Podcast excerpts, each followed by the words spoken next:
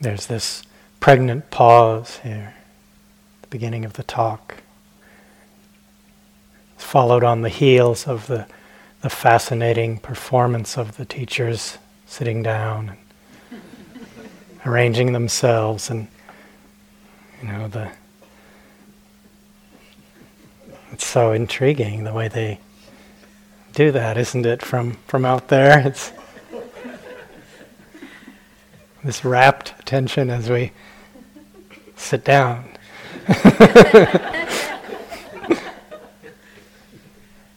we get so easily entertained on retreat. kind of makes our job a little easier.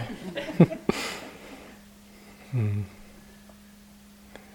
I was just doing some walking meditation out in the out behind us in the upper walking room, which I like to do sometimes if I have a chance before I'm going to give a talk and walking meditation is the best. If I had to choose, I've said this before, but I check it out periodically to see if I'm just saying it or if it's true. But if I were told I had to pick a form of meditation, I could do walking or sitting or something else. I would choose walking.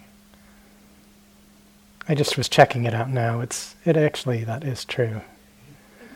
I'm not just trying to get you to do your walking meditation, although actually I am trying to get you to do your walking meditation. but it's the best thing.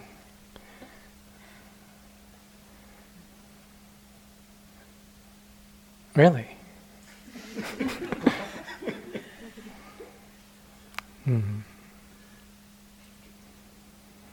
It's had a strange effect on my mind, though, to, to do it just now. So who knows what's going to come out tonight. Um, hmm. I guess probably by now most of you have noticed that we, we kind of have two big problems in meditation a body and a mind. I mean, it would be so much easier if we could eliminate those two things. And as Brian was saying in his talk the other night, the Buddha sort of tried to do that, mortifying the flesh and crushing mind with mind in various ways. He discovered that didn't really work, but you know, we didn't like get issued a, an extra bad misbehaving body and a weird mind when we came to the retreat. It's, it's the same one we had at home or wherever we were before we came here. But sometimes it seems like, you know, just didn't think it was this bad.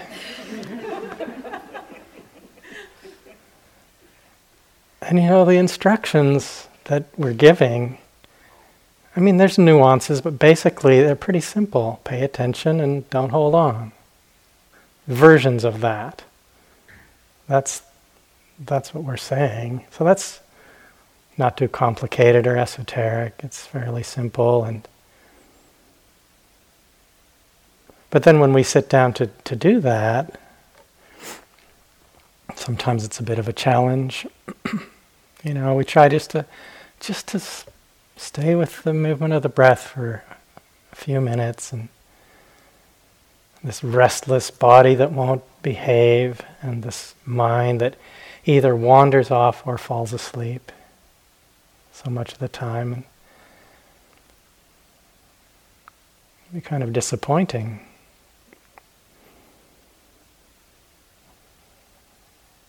In one teaching the buddha made these uh, two uh, really simple, kind of profound statements. I'm sure most of you, many of you at least, have heard these.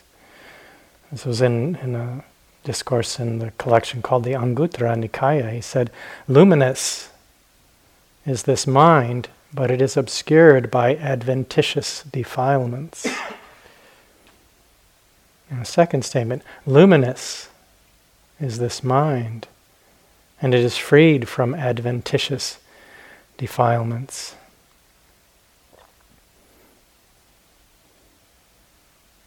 And this word adventitious that certainly I don't use very often. It means um, visiting or a thing that is not an inherent part of something, not intrinsic to. So visiting is a, could just substitute that word, visiting energies. And so both of these statements begin with this, this word luminous as a descriptor for the quality of the mind. And we might, uh, you know, debate what the Buddha meant in choosing this word luminous, and perhaps it could have been translated some other way, the Pali word. But we can get a sense of what he might have been pointing to when we look at the, the rest of these two statements in the second part of them. So, in the first one, the luminosity of the mind is obscured by, covered over by these visiting energies. And in the second one, it's freed from those same energies, or in this case, uh, word defilements.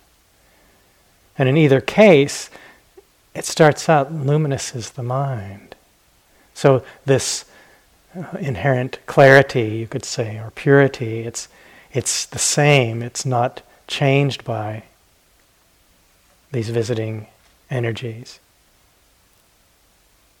It's not in any way uh, affected by them other than, than the clouding or covering over that's there in, at times. And, and we could see these energies, these visiting forces, uh, man, as manifestations of, of what are sometimes called the three roots of suffering greed, hatred, and delusion.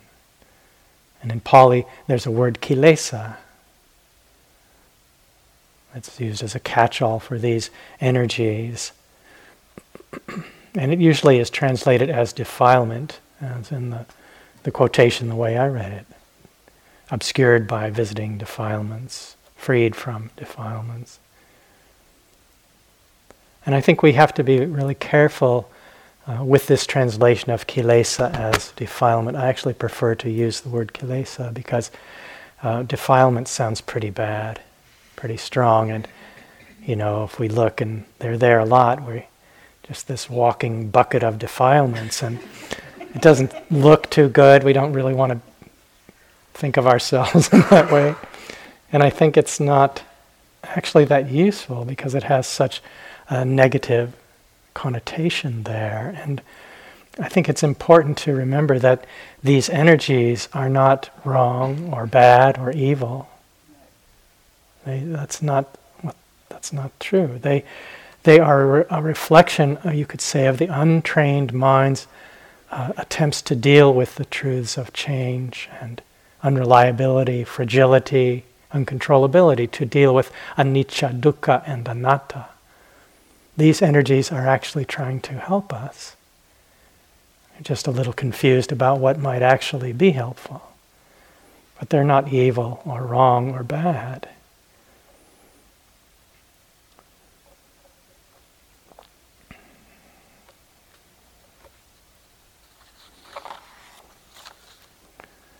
And these energies show up in, in different ways. You could say they have different flavors or manifestations. They're the mind wanting or not wanting, desire and aversion, and agitation and restlessness, and confusion and dullness.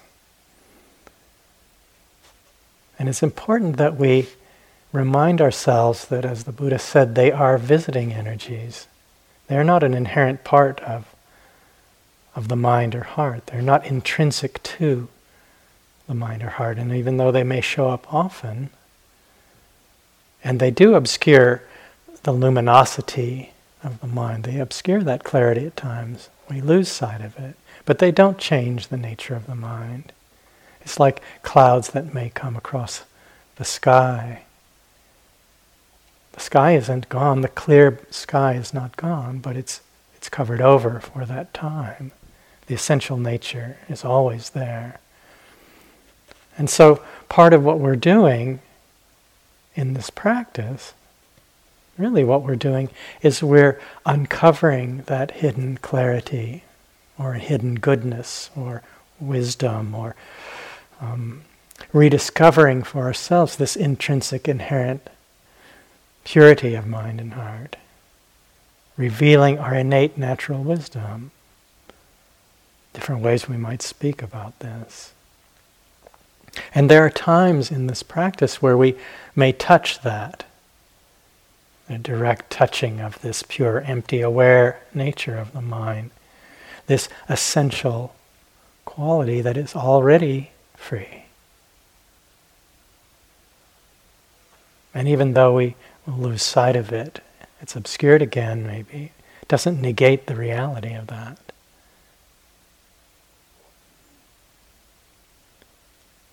And these forces that obscure that clarity, they're, they're deeply conditioned, rooted habits of mind. They're woven into the fabric of our perception. And perhaps they're lifetimes old. And we see how this can operate in our lives at times when, you know, we'll find ourselves getting hooked in some habitual pattern.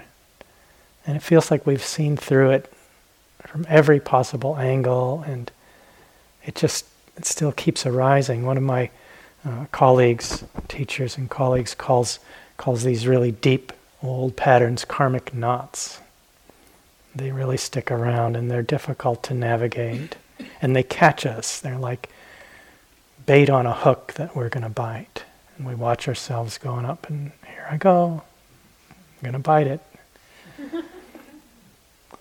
Not so long ago, I was on a, a retreat, and and I was uh, caught a vulnerable period where I was really caught by an old, old, old deep pattern.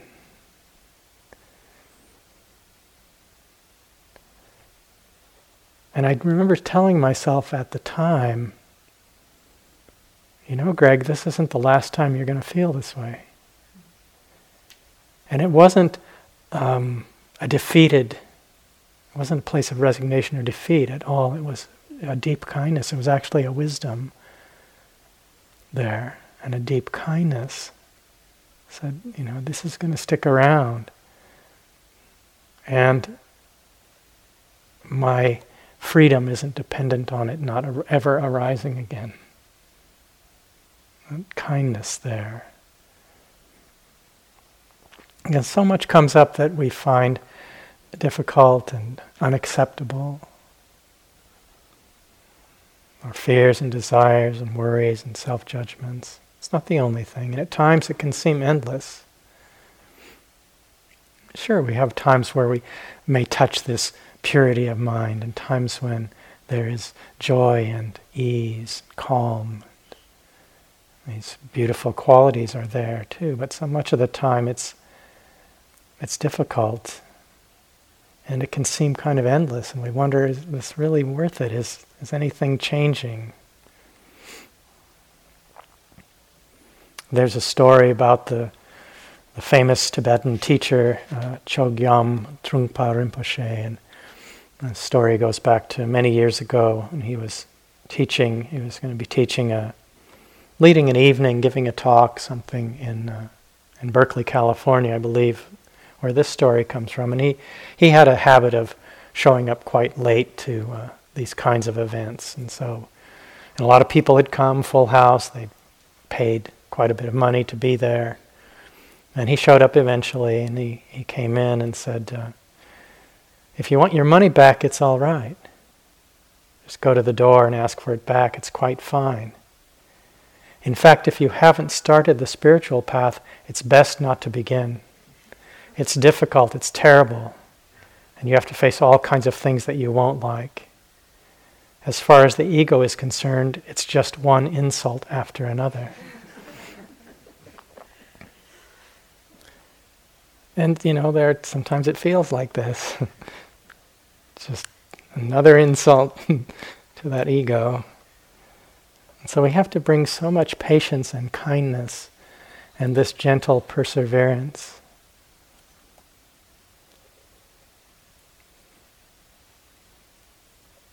So much compassion. Because we it takes a while to learn to relate to our own mind and heart in a skillful way.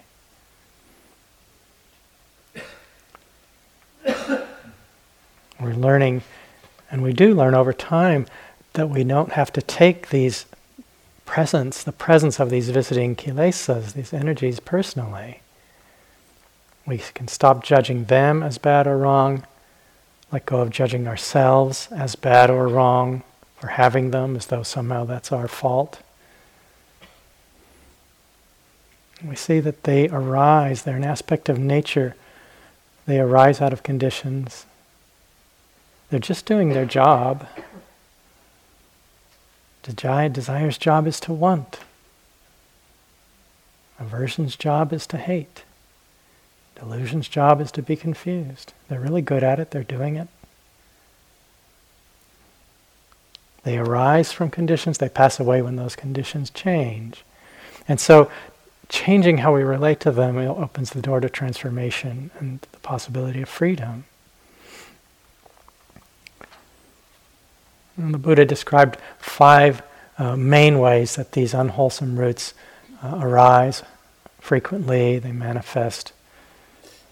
Pali, they're called the nivaranas.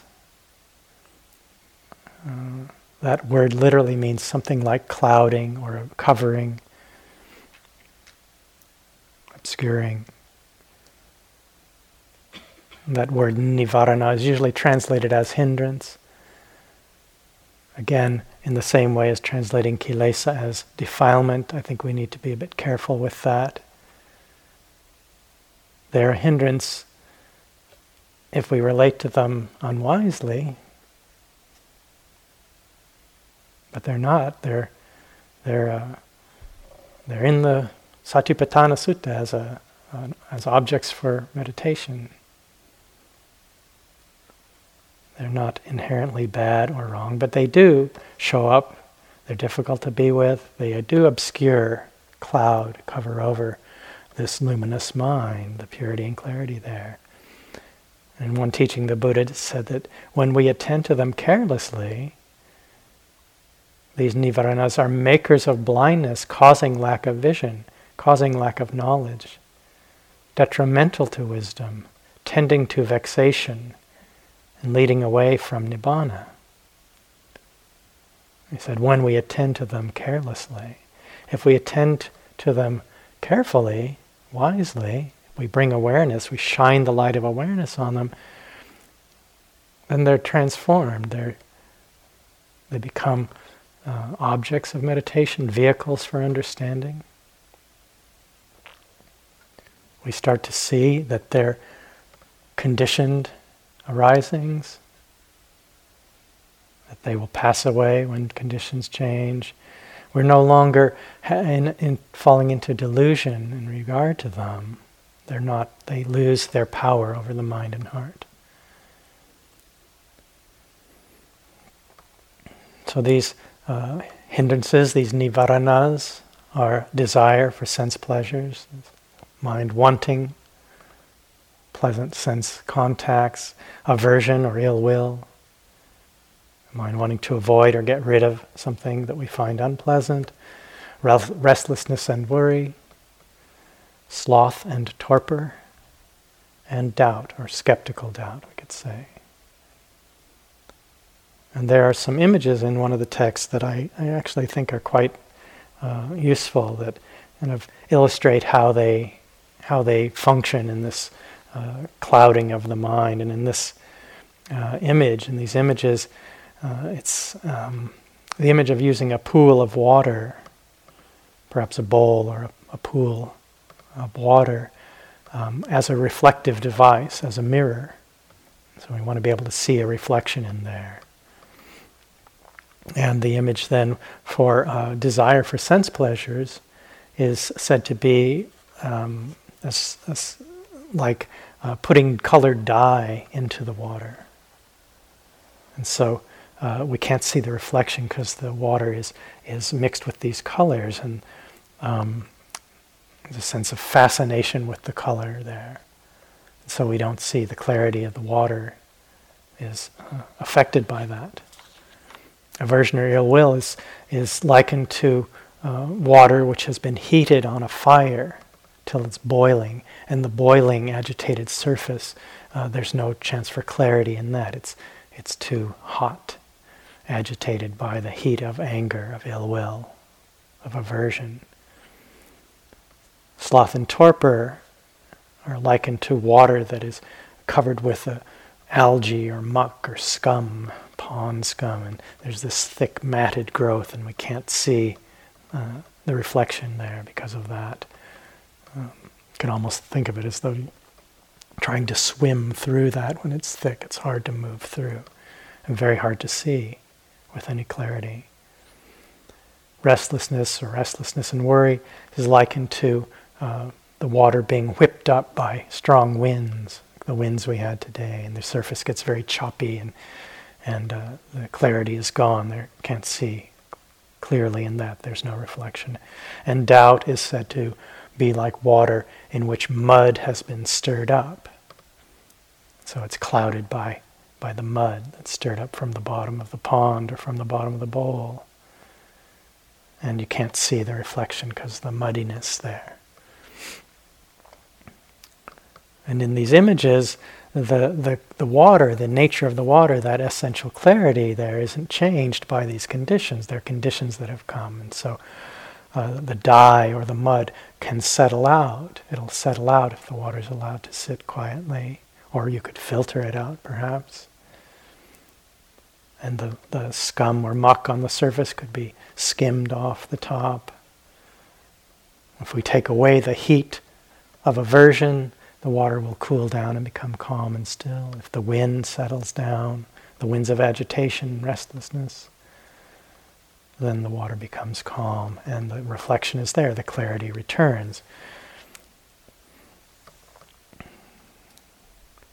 So, if we think of this uh, teaching of the Buddha uh, around attending to these energies carefully or wisely, one of the things that we might uh, check out or, or look into are, are the conditions that give rise to them. We might talk about this in different ways, but um, there's a kind of a primary or fundamental cause, which he pointed to directly in that statement, is unwise attention or careless attention to some aspect of our experience, perhaps primarily unwise or careless attention to our thoughts, the content of our thoughts. And this is really clear when we consider the first two of sensual desire and aversion or ill will. And these, I'm talking, going to talk about them together because they're closely related in that the energy of the wanting mind is present in both, with both of them. With sensual desire, this uh, wanting mind is turned towards an object or an experience in which there's this imagined sense of, of fulfillment if we get the thing, if we have the experience or get the object of our desire. And with aversion or ill will, the wanting is turned towards wanting to not have something or to get rid of something or to avoid something. So it's that same uh, quality of the wanting, but uh, turned in these different uh, directions, you could say, or uh, related to different qualities that are there. And so in the first case, there's contact somewhere, body or mind, with something generally that we would say is pleasant. Pleasant feeling tone, as we were talking about the other day in, in the instructions, or pointing to uh, the uh, feeling tone of Vedana as an object for our, uh, contemplation and meditation. So that that contact is there, the feeling tone is there, perhaps not seen, perhaps seen, but there's a, a liking, a movement towards it. Nothing wrong with that.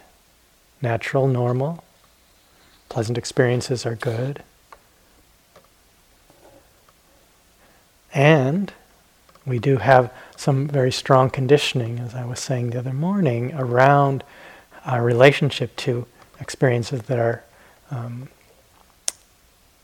ex- that, that are experienced, things that are experienced as pleasant, easily leads to the mind moving towards wanting to grasp, hold on, cling to. And when there's no mindfulness, we don't see this. This is attending unwisely, attending carelessly. It tends to create this this movement of mind that says, oh, if only I can have this.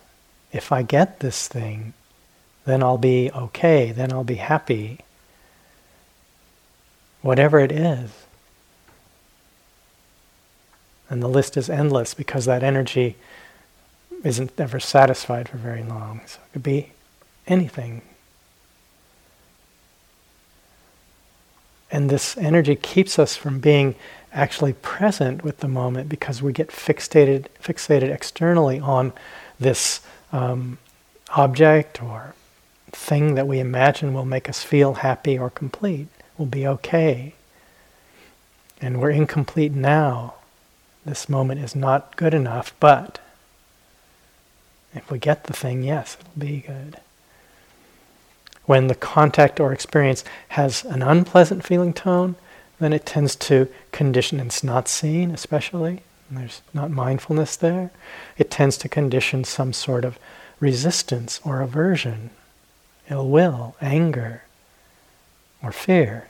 Attempts to either get rid of or get away from. Can focus um, on wanting something we want to get, something we want to get rid of. In either case, this energy of wanting, it's it it functions like a, a liar and a thief. It lies to us with false promises that this thing that we either we get it or we get rid of it, that it is going to do the trick, that we will be happy forever from now on.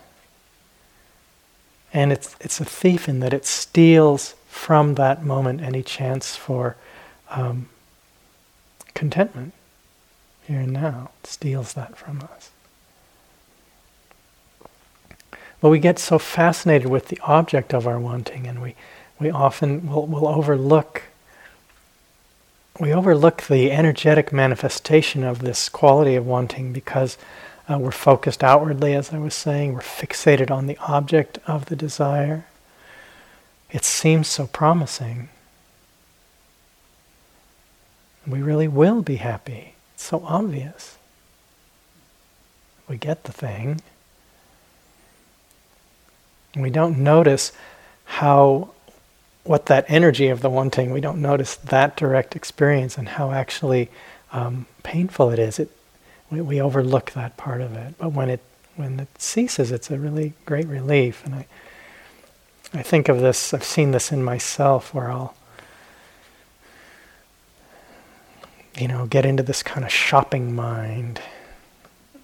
Certain kinds of things. you know, like what? I don't know. Say, cool gear to wear when I'm bike riding my bike or something like that, you know, and I'll be just looking for something to want. You know, looking this mind focused out on this stuff, and it, you know, it's like put the close the computer or put it away and say, ah, just let go of that that wanting. It can be focused on anything like that.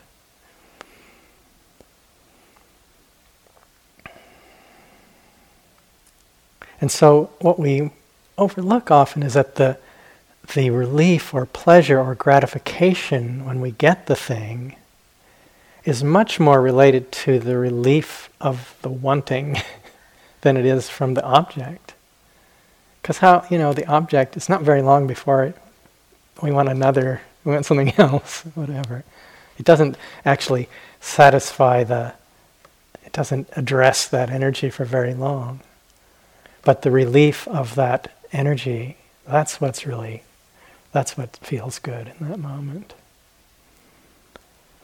So whether this wanting mind is manifesting as desire for sensual gratification or pleasures, or whether it's wanting to get rid of and avoid feeling something, uh, the key to to it is this shining of the light of awareness. So it's this paying attention to it uh, carefully, to attend to it wisely and carefully, and recognizing it, naming it. Brian was talking about this this morning, this uh, ability to recognize and name the experiences. Just that gives us this space. It completely shifts things, at least in a certain, to some extent, immediately there's the chance that we can see what's really going on. We might have a choice in how we can relate to it. It can, it'll break the spell of the fascination there and the outward focus. If we don't see it, there's not much choice.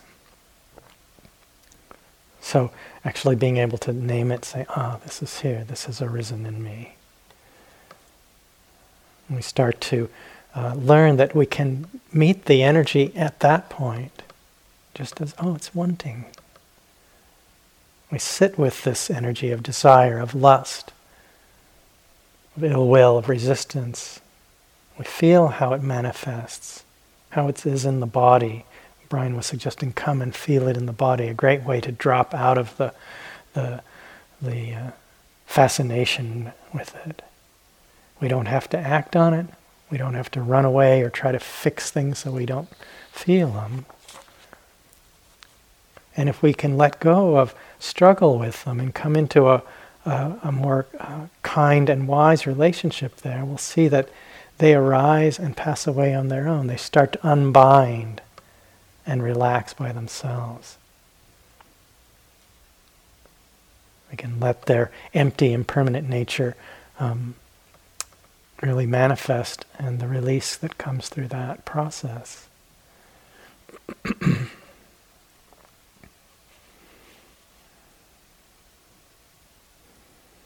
so the first two there of uh, sensual desire and aversion or ill will, and the third hindrance is sloth and torpor.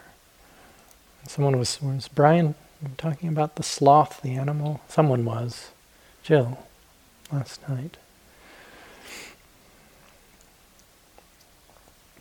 And you know, there's this animal and these these ideas. I think Jill um, may have used these definitions. Did you use the definitions from the dictionary? Maybe. Um, sloth is uh, definition uh, for sloth is a disinclination to work or exert oneself, indolence or laziness, and torpor is a state of being dormant or inactive, a temporary loss of all or part of the power of sensation or motion. Sluggishness or stupor.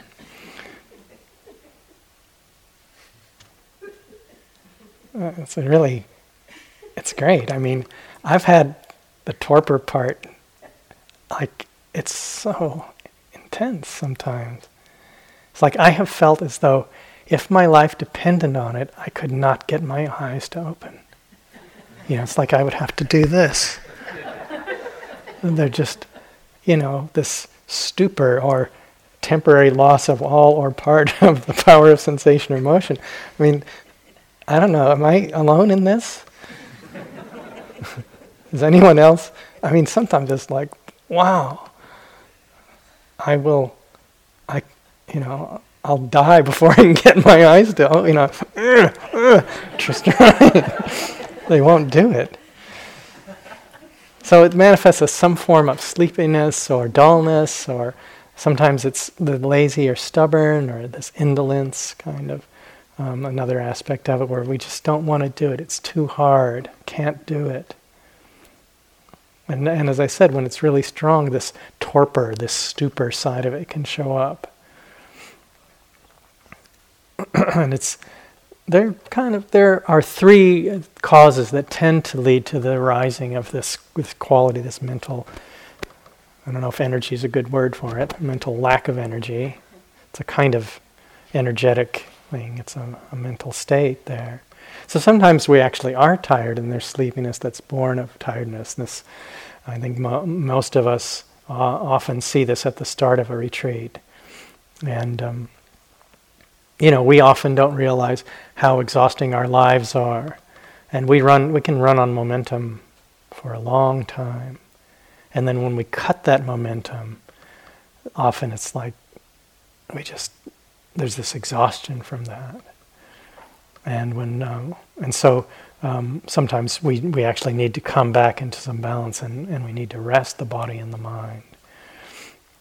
Uh, it can also show up, these qualities can also show up as a kind of um, uh, sort of resistance to something that's difficult, difficulty in the mind or the body, some experience that we don't want to feel or don't have the energy to be with, and so the mind will kind of shut down to avoid that, a difficult emotion or um, something. We may not see what it is, but the mind can kind of zone out or go into a sleepy kind of state to avoid it, like you know, withdrawing from what's difficult. And sometimes, sometimes it can fool us in this because we can we can set, tell ourselves that we're just we just need to take care of ourselves, and it can kind of masquerade as a compassion there, as the mind withdraws from what's difficult. And a third cause is um, an imbalance of uh, energy and concentration. And in this case, the, the dullness can arise kind of gradually. And it can be really pleasant and wholesome. There can be a lot of good qualities. There can be a lot of calm, the mind getting concentrated, collected. Tranquility can be very strong. And, and then um, you know, I've had the experience sitting where it's like, oh, yeah, everything's just coming together. Enlightenment, here I come. and it, you know, it's like you get lulled into this because it's so nice and everything's so calm. And then it just goes down. And, and there's not enough energy to, to balance that those tranquilizing factors, and so it shades off into this, um, what we often call sinking mind, where the mind sinks into a dull state because of that imbalance. And sometimes we can catch it when it's first arising, and and uh, and actually, you know, note, name it, and, and actually turn towards it and even though it may get s- strong, we can actually maintain some mindfulness there with it, and also that that um, investigation, which uh, the the energetic turning towards it, can sometimes bring the energy up and shift it that way.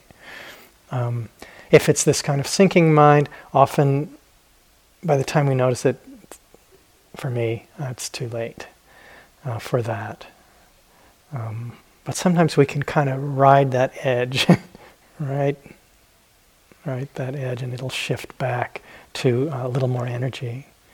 But we can name it, uh, bring some interest and investigation there. What what is it actually? What's really going on? What is the experience? How what does it really feel like in the body? What is the, the quality of the mind when this is is manifesting? So we can, if we can bring some interest, it can it can shift it. But um, often, by the time we notice it, we don't have the wherewithal to, to turn to it in that way, and we might need uh, some other, uh, take some other steps, stronger measures. We can um, straighten up the posture, take some deeper breaths. Uh, we can stand up or open the eyes. Uh, turning towards light, the perception of light is said to dispel this quality. Um, if we do stand up, you know, we're not so likely to fall asleep, although in the standing posture, although it's not unheard of. Um, yeah, I've, it can happen our direct experience. Um, there's a classic remedy which is said to uh, pinch and pull the earlobes. Um, you know, on these Buddha statues, he has these really long earlobes often. Sometimes they're actually down and touching the, the shoulders, and it, it's possible that he had a lot of um, sloth and torpor and and uh, worked his earlobes. So we're we're in good company if if we have this. Um, we could, you know, take a fast walk, get some fresh air, uh, splash cold water on the face when we uh, get up, and um, you know, it's worth trying some of these things as long as we're approaching it in a in, in a balanced way, and, and graceful surrender as a last resort, or maybe not even the last resort, because sooner or later um, the energy will shift. And it's so interesting, maybe some of you have seen this.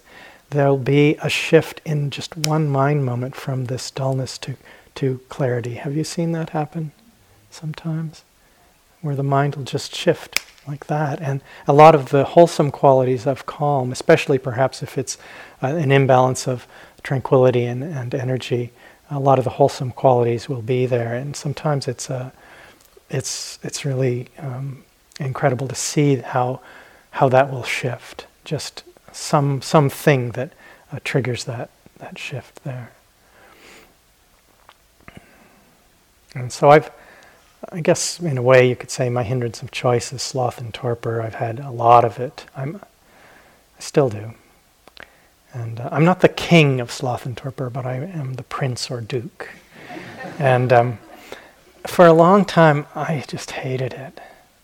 And I would fight against it and struggle. And at a certain point, I realized that I was um, cultivating aversion well, that was one approach. The other one was to I try to get some fantasy going to try to wake my mind up, you know, and neither of those are really great strategies, you know. If we're cultivating aversion, it might raise the energy, but we're going to get tight, and it's not really um, not recommended as a strategy. It doesn't actually do the trick, and and if we're um, yeah trying to use some fantasy it, it also isn't going to actually address uh, the relationship Then we'll just be cultivating desire um, for something, for sense pleasure. So um, I noticed I was doing those two things, and so I, I have moved more towards the graceful surrender end of things.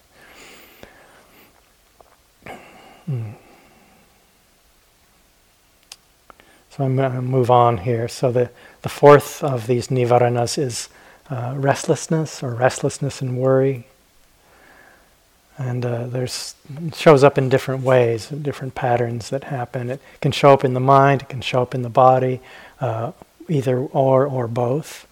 Um, there's there's excessive energy in some way, and there's not enough calm or tranquility or concentration to hold it, and it spills out, and um, in the in the image from the those the water as a mirror, and it's likened to wind getting whipped up. So the, the, there's an energy, uh, an agitated, swirling energy, uh, can show up in the mind, um, and this can be interesting because the body can be very still and calm sometimes, and yet a lot of this energy, mental energy, can show up. I've had that experience, and um, I call them thought festivals because it shows up as a lot of thinking. And sometimes it can be kind of obsessive patterns of thought that are related to memories of uh, things that, uh, unskillful things or regrets or uh, reflecting on things that, that happened that we did or that happened that, um,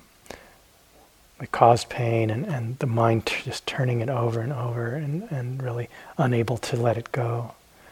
Uh, sometimes it can be a flood of, of ideas, and the energy can show up just as, a, as uh, really interesting, uh, creative ideas. Um, but it's this, it, it's, it's too extreme, and, and there's not enough calm to hold it. It can show up in the body, and not so much in the mind. Often it's both, maybe most often, but sometimes it's just in the body, and the mind can be fairly uh, calm, but the body is filled with an energy that can get very intense. intense. Sometimes it feels like we're going to uh, explode if we don't move. So, the the first thing to do, as with in, with all of these uh, mental energies, is to recognize them and some acknowledgement or acceptance that this has arisen to name it, open to it with interest if we can turn this quality of investigation or interest towards it. Perhaps using the, the RAIN acronym that, that Brian mentioned this morning. It was uh, teacher Michele McDonald came up with that. Re- recognition. I actually came up with, with RAIN once, three of each. So we relax, receive, recognize, bring interest, investigation leading to intimacy. Oh, that's I. A. Awareness leading to uh, this acknowledgement and then acceptance, investigation, interest, intimacy. What's the N? Mm, um, do you remember my N? No. Um, no, it's non-identification. I know, but I had some other ones. Nature, non-identification, no problem. um, yeah. So we may find some some of that can be useful. This way that we can uh, find a wise and skillful way uh, that we can bring our awareness and, and our mindfulness and, and uh, to it and um, seeing how it's showing up in the body and the mind. Um, really helpful to name oh, restlessness. It feels like that. That's what this is. And if it's really strong and we're struggling with it, we can try uh, to consciously relax the body. Again, some deeper breaths, uh, similar to with the sloth and torpor, can shift things. We could shift the posture. We could stand up. Opening the eyes can shift the fixation on on um, uh, obsessive thought patterns if that's happening there. Um, and if we're careful, sometimes it can be uh, useful to um, try to rein the mind in by um, turning towards a particular object um, and sustaining the attention there, perhaps with the breath. But we have to be careful because sometimes that effort will just wind it up tighter. But sometimes it actually does work, as long as we're just just one breath in, one breath out, something very simple, and and do it in a very relaxed way where we're, we're trying to do it, but we don't care if we're not successful. And as Brian suggested this morning, a really great um, uh, strategy is to uh, make the, the mind, space of the mind large, sometimes just sort of visualizing it uh, being larger, opening the eyes to get a sense of space. Um, so that the energy is not filling the whole space of the mind because uh, it's like a wild horse kicking in a stall but if you let it in a pasture and it can have some space so we let the restlessness arise within a larger space so it's not uh, making up our whole world um, so the fifth uh, uh of these nivaranas is skeptical doubt and it's um, I want to differentiate it from a kind of doubt that's actually uh, useful and, and is very highly prized in this tradition. And, and there's a kind of doubt that you could say is the opposite of, of blind belief or blind faith. Um, the Buddha spoke to this very clearly in, in some teachings. There's a famous teaching, of the Kalama Sutta, where he's uh, talking to a group of people, the Kalamas, uh, people who lived in this one area, and and they said, you know, you show up and you sound good and look good, and another teacher comes and they seem to be professing some wise teachings, and how do we know, um, you know, who to follow? And the Buddha said, you should not believe uh, anyone, don't believe me just because I, I have a good reputation and know teachings and um, well spoken of, and I'm paraphrasing this quite a lot, but he went through things. Don't you, should put what is being offered into practice for yourself and see does this lead uh, in the direction of freedom and ease, or does it lead to, does it not lead that way? Does it lead to suffering? So we, we actually want to check it out. So doubt, or, or in this regard, uh, the doubt that says, let me see for myself, is um, very useful because we're actually willing to engage and yeah, I'm going to see. I'm going to check it out. But the hindrance of doubt, or the, the, the doubt in this other um, way, has different tone because there's not um, there's not a willingness to actually engage. It actually uh, is more of a paralyzing energy where we get stopped and we, we write things off. It's not worth doing. Um, we, we get stuck in, in a place of uncertainty and perplexity and indecision. You know? um, where we're not actually willing to even check it out. We're like standing where there's a uh, paths going in different directions or a crossroads, and we we just don't decide to even check any of them out. We just stay there in a state of uh, kind of frozen state, and uh, you know, it's when it's really strong, it's this indecision that really does kind of paralyze and, and it can stop the practice. And but it can be difficult to recognize because it often comes disguised as the voice of wisdom that is telling us the deepest truth and that this is the wrong practice and the teachers don't know what they're talking about, which may be true once in a while. We need to check that out, but it, you know, and that that actually um, we should be doing Dzogchen or Sufi dancing, and both of those are fine practices. Um, not to belittle them, but it, it, will convince us that that of things. It comes disguised as the voice of wisdom in a way that we don't actually engage and we don't check out and see. Um, so really, really important to um, recognize and name this because it's um, there's times when it can really get a toehold and and really um, stop us in our tracks for a while. So naming this is doubt. Doubt has arisen. Sometimes, if we can uh, bring the the um, bring the awareness out of what the doubt is telling us and come back to something tangible like feeling the body feeling the body resting on the ground or feeling the body moving and walking that the tangibility of that doubt has a maybe a harder time getting a toehold there because you know we can say well i don't know but i can feel the body sitting i can feel my hands touching feel my feet on the ground and, and there's not room for doubt there. Or sometimes I have found reflecting on something like the truth of impermanence can shift the, this energy. That which is subject to arising is subject to passing away. Um, there's, it's hard for doubt to, um, you know, convince us that that isn't true. You know, we, it doesn't get get a way to to to affect that. So I have found sometimes uh, simple reflection like that can actually really shift that energy.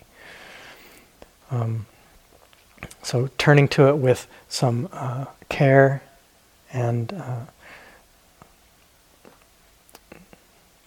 Joseph, I think Joseph used to suggest someone, I think it was Joseph Goldstein, he said that he liked to, um, with, with all the hindrances, maybe especially with doubt, he would um, use this image from the teachings where these energies are personified uh, in the form of uh, a being, a deity named Mara, and um, who would try to, you know, would see when the monk or the nun was in a kind of weak place and would come in and say, you know, you really, you really should come and don't stay there sitting. Come, let's go live it up. And um, in all in all these stories, the the person who's who Mara is uh, trying to tempt off their seat will say, I see you, Mara. And whenever Mara is seen, loses uh, power and, and, slinks off with his tail between his legs. And so um, sometimes we can actually say, I see you. I see you, doubt. And it can uh, shift the energy, bring some lightness to it, and also, uh, yeah, it can really change uh, a relationship there. Oh, I see you. And we do it, I think, I, I, I like to do it with a kind voice. So, this quality of awareness and this careful attention is the key to uh, working with these energies in any of the ways that they show up. Um, without this, without this ability to recognize and see them, uh, there's not much we can do, but they do pass. But mindfulness has this ability to transform what is apparently an obstacle to meditation into an object of meditation. And so uh, they, they become the vehicle for understanding, for insight. So they're, they're hindrances in one way, and they're, they're the vehicle for liberation in another way. And sometimes we can turn to them, turn to the, the, the hindrances, turn to the kilesas with some kindness and care, reflecting on the fact that um, they're trying they actually are trying to help us. I, lately, I've been saying hello to them. I say hello, hello, little aversion. I say little aversion because it's endearing, more endearing. Somehow that's really working for me lately. I say hello to them, and then they, they usually just go away. I say hello to joy too. Hello, little joy. and it goes away too. and it's, it's fine. It's going to go away sooner or later. you can try this. It really, it's working for me these days. So I, I'm very friendly with them. I say hello to them. Sometimes I thank them for trying to help me, suggest that we might try a different strategy, but I invite them to come along with me while we try a different approach so that they don't feel that I'm going to be mean to them. And they, they really respond very well to that kindness. so developing a, a, a, wise and kind relationship with these uh, mind states, it really goes to the heart of the practice. And, and through this process, we actually start to reveal um, the, this, the, the pure luminous nature of mind that I began with those quotations that the Buddha was pointing to. We see, oh, that's always been there. It's always there. We don't have to worry as much as we're worrying. So I'll, I'll end with a few words uh, from Ajahn Chah. About this mind, in truth, there is nothing really wrong with it. It is intrinsically pure, and within itself, it is already peaceful. The real mind doesn't have anything to it, it is simply an aspect of nature. It becomes peaceful or agitated because moods deceive it. Sense impressions come and trick it into happiness or suffering, gladness and sorrow. But the mind's true nature is none of these things. The untrained mind gets lost and follows these things. It forgets itself. Then we think it is we who are upset or at ease or whatever. But really, this mind of ours is already unmoving and peaceful, really peaceful. Our practice is simply to see the original mind. And so we must train the mind to know these sense impressions and not get lost in them. Just this is the aim of all this difficult practice we put ourselves through.